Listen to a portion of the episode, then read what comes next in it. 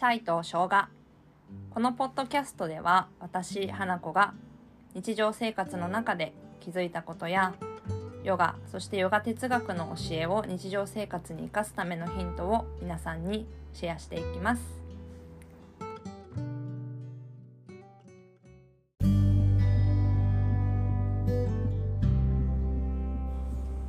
皆さんこんにちは。今日は1月の31日。今は午後1時半を回ったところです。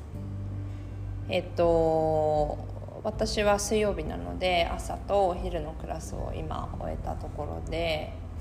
間で、えっと、肩痛めてるってお話ししたんですけどその病院であ、まあ、リハビリしてて、まあ、リハビリって言ってもなんだろう結構ストレッチとか伸ばしてくれるんですね。理学療法士の方が。そうそういう時間をちゃんととってケアをするようにしています。であっという間に1月が終わってしまうなっていう感じがしてるんですけど、まあ、今日1月の最後の日でぼーっと過ごしてもしょうがないので今年はちゃんとこう、まあ、自分と向き合うっていうことをテーマにしたいので、えーとジャーナリングしながらあの1月をね今振り返っていたところで、まあ、今月良かったことも良くなかったこともそして来月またフォーカスしたいことあとは2月のインテンションとか目標をちょっとだけこう書きました、うん、書いてみて、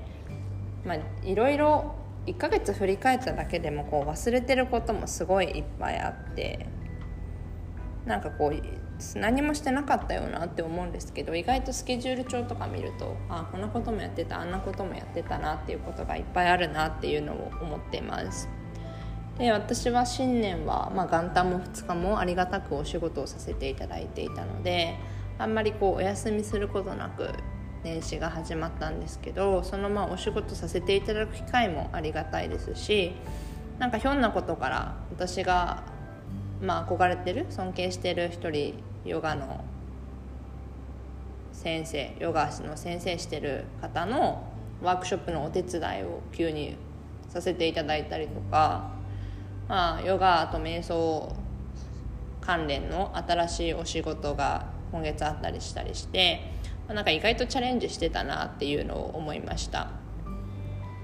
でまあ良くなかったことももちろんあってもうちょっと自分が足りなかったなとかやろうと思ってたけど後回しにしちゃったなっていうことももちろんあるのでそれをこう書き出してみるとあじゃあ来月何しようかなっていうのが意外と明確になるなというふうに思っています。で昨日ねあの私が尊敬している憧れている というか、まあ、私の心の支えみたいな方と久しぶりにゆっくり時間を過ごさせていただいてなんか2時間ぐらいお話しさせていただいてたんですけど、まあ、大した大きい話何かこう大きい決断とかそういう話をしたわけでもなく日常のたわいもない話だったりとかまあなんかこうどういうことを考えて過ごしているのかとか最近私が何してるのかっていうお話をなんかこうさせていただいた中でなんかこう何気ないんですけどなんかすごい私も癒されてあなんかこういう癒しのパワーがある人でいたいなっていうのを改めてね感じさせられました、うん、なんかすごいあったかい時間を過ごすことができてなんかこういう時間も大切だなっていうか私もなんかこう仕事とかしてたりするとそっちにフォーカスしちゃうのでなんかこうたわいもなくポジティブにまあ、ネガティブにってこともないんですけどポジティブになんかこう優しい穏やかで幸せだったり平和を感じられる人とが近くにいるその人と過ごすっていうのはちょっと言いたいことが伝わるか分かんないんですけど大切だなっていうのを思いました、うん、であとは1年ぶりにあの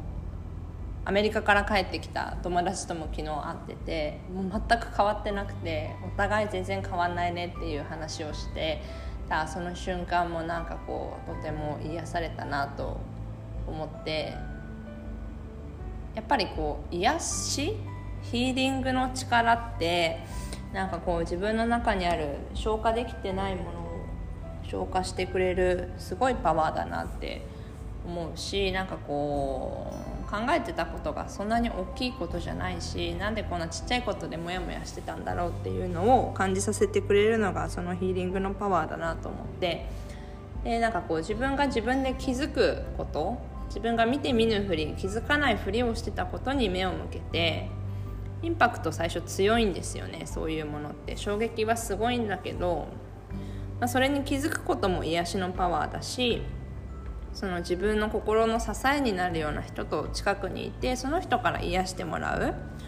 もしくは自分の好きな音楽好きな本好きな言葉好きな食べ物何でもいいんですけど自分を癒しに変えてくれるその存在を持っておくっていうのはすごく大事なことだなと思います。で私の癒しの曲癒しの声といえばの一人なんですけど私クリシュナ・ラスさんが本当に好きで前はよく聞いてたんですけどなんかここ12週間でまたすごいハマってすごいずっと聞いててなんか彼の声と彼のチャンティング、まあ、キルタンの方なんですけど彼の声と彼のチャンティングと、まあ、あのハルモニウムの音と全てのなんかこう調和された感じがなんか本当にすごい癒されるんですね。なんかこう何気ない瞬間に聞いたりとか夜寝る前にあの曲かけてたりすると私すごい癒されるなと思ってもう彼本当に素敵って思いながら最近毎日過ごしててクラスの前にもねなんかかけたりクラス中にもたまにかけたりしてます。どうでもよくてごめんなさい。そうで私自身がなんかこう今月考えたことっていうか今月こうすごい気づきだなと思ったことがなんかこう自分がヨガというものが本当に好きでなんかなくてはならないものでこれから先も大切にしていきたいし大切なものなんだなっていうのをなんか改めてすごく感じました。でなんでかっていうと、まあ、肩痛めたり若干股関節が痛かったりみたいな痛みがあるんですけど痛みに持ってかれがちなんですけど私自身。でもなんかこのその痛みがあってあもう嫌だなって思ったら多分すぐやめるんですよ。すぐそこから手放せるんだけどなかなか手放すこともできないしその嫌だって思ってる気持ちをなんかこうもっとこうしなってほしいこうありたいなって思う思いが強い。でなんかこうそういう時って物事嫌いになったら早いんですよね多分。好きだったもの嫌いになったら嫌いになったらもう手放せるんですけどあこんなに嫌いになれないものが私の中にも存在するんだっていうのをまた改めて気づいてだからこうやってちょっと苦しむしちょっとなんかこう執着みたいなものも生まれちゃうけどあ自分にとってこれはすごい大切なものなんだなっていう気づきを持つことができて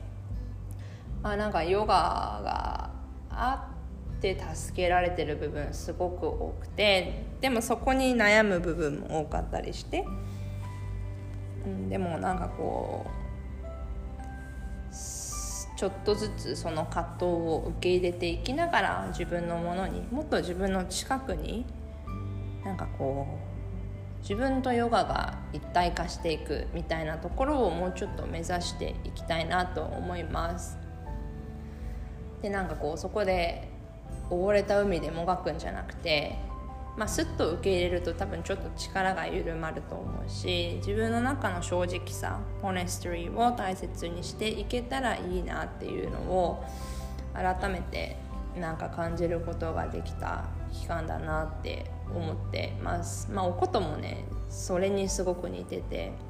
嫌いになれないんですよねあれも。なんかもうなくなったらどうしようって逆に思うのでなんかそういうものがある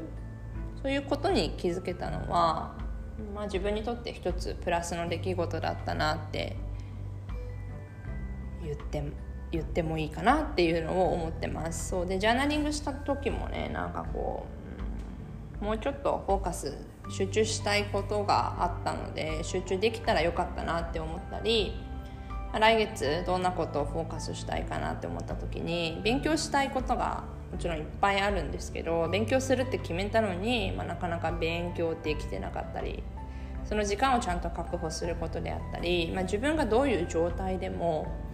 まあ、そこで仮面をかぶるとかそういうごまかすわけではなくて自分に正直にベストを尽くせるような時間の積み重ね方をしていくこと。でもうちょっとオープンでいる自分の心にも相手にもオープンな状態で私もいたいなと思うのでそういうなんかこうフォーカスしたいことが、うん、あります。で私3月前半ちょっとお休みをいただこうかなと思ってるので来月中に確定申告を終わらせたいなとかそういうもうすごく現実的な来月の目標もあるしなんか久しぶりに本読み出したらいいなと思ったのでその本読み終わるとかなんかそういうちっちゃな目標とともに来月も過ごしていきたいなと思う思ってます。であとは私自主開催のクラスをねずっとしたいなと思ってて去年ぐらいからずっと思ってたんですけどなかなかそのアクションをね移せてなくてでも今年に入ってから何人かの人にすごく背中を押されててやった方がいいなと思ってたので、まあ、昨日その人のに会ってる間にあもうこれはやろうっていう決めて昨日場所だけ予約しに行ったのでそれをちょっともうちょっと具体的にしていきながら3月ぐらいには皆さんに告知できたらいいなと思ってます。そんな感じで私の1月は終わりますが皆さんもどんな1月だったかぜひ振り返ってみていただきたいなと思いますでそうすると2月必要なこととそうではないことが分かるので2月にいい2月を迎えられるような今日の一日今日の午後の残りの時間夜を過ごしていただきたいなと思いますちょっと私のアップデートでしたが皆さんもまた引き続き良い時間をお過ごしください今日も最後まで聞いてくださりありがとうございました。